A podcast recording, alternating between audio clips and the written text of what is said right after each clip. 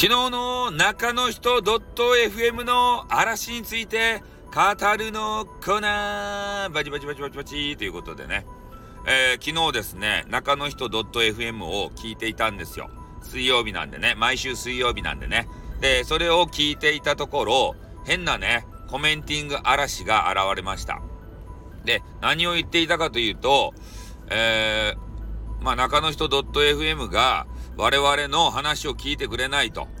なんだこの詐欺サイトはという話をずっとされておりました。で、なんか悪い人を罰せずに野放しにしておいてなんだよと。ね、そういう悪を野放しにしていいのか？みたいなことも言っておられました。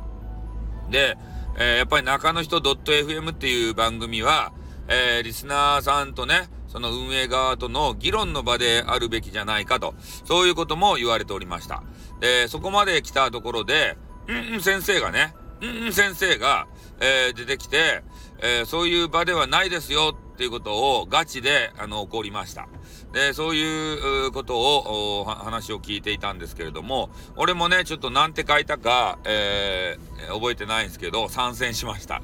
で、俺が参戦したところ、えー、変なね、記号の人がやってきて、えー、長崎ちゃんぽんをディスられました。そして、俺は、あの、ふつふつと怒りが湧き上がりました。長崎のソウルフードであるね、長崎ちゃんぽんをディスるやつは、えー、長崎県民としてはね、絶対許すことができないと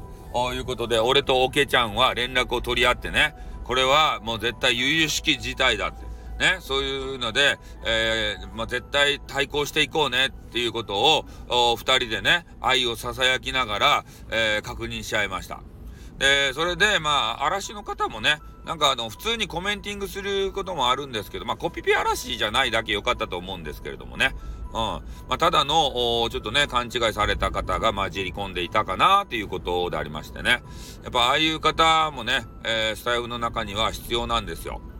ね、やっぱり波風、今までこうた、た、波風っていうか、あの、変なね、えー、誹謗中傷とかそういうんじゃなくて、あの人はね、多分あの、議論が、あの、したかっただけなんでしょうね。だからそういうコーナーもさ、まあ、自分で作るとか、えー、そういう議論されている番組もあるので、えー、その辺にね、行ってから、まあ、十分に議論して、えー、その声をね、運営さんに、まあ、届けていくなりね、すれば、まあ、かなりね、あの、有益な人なんじゃないかなという感想も持ちました。じゃ、この辺で終わります。あってん、またなよ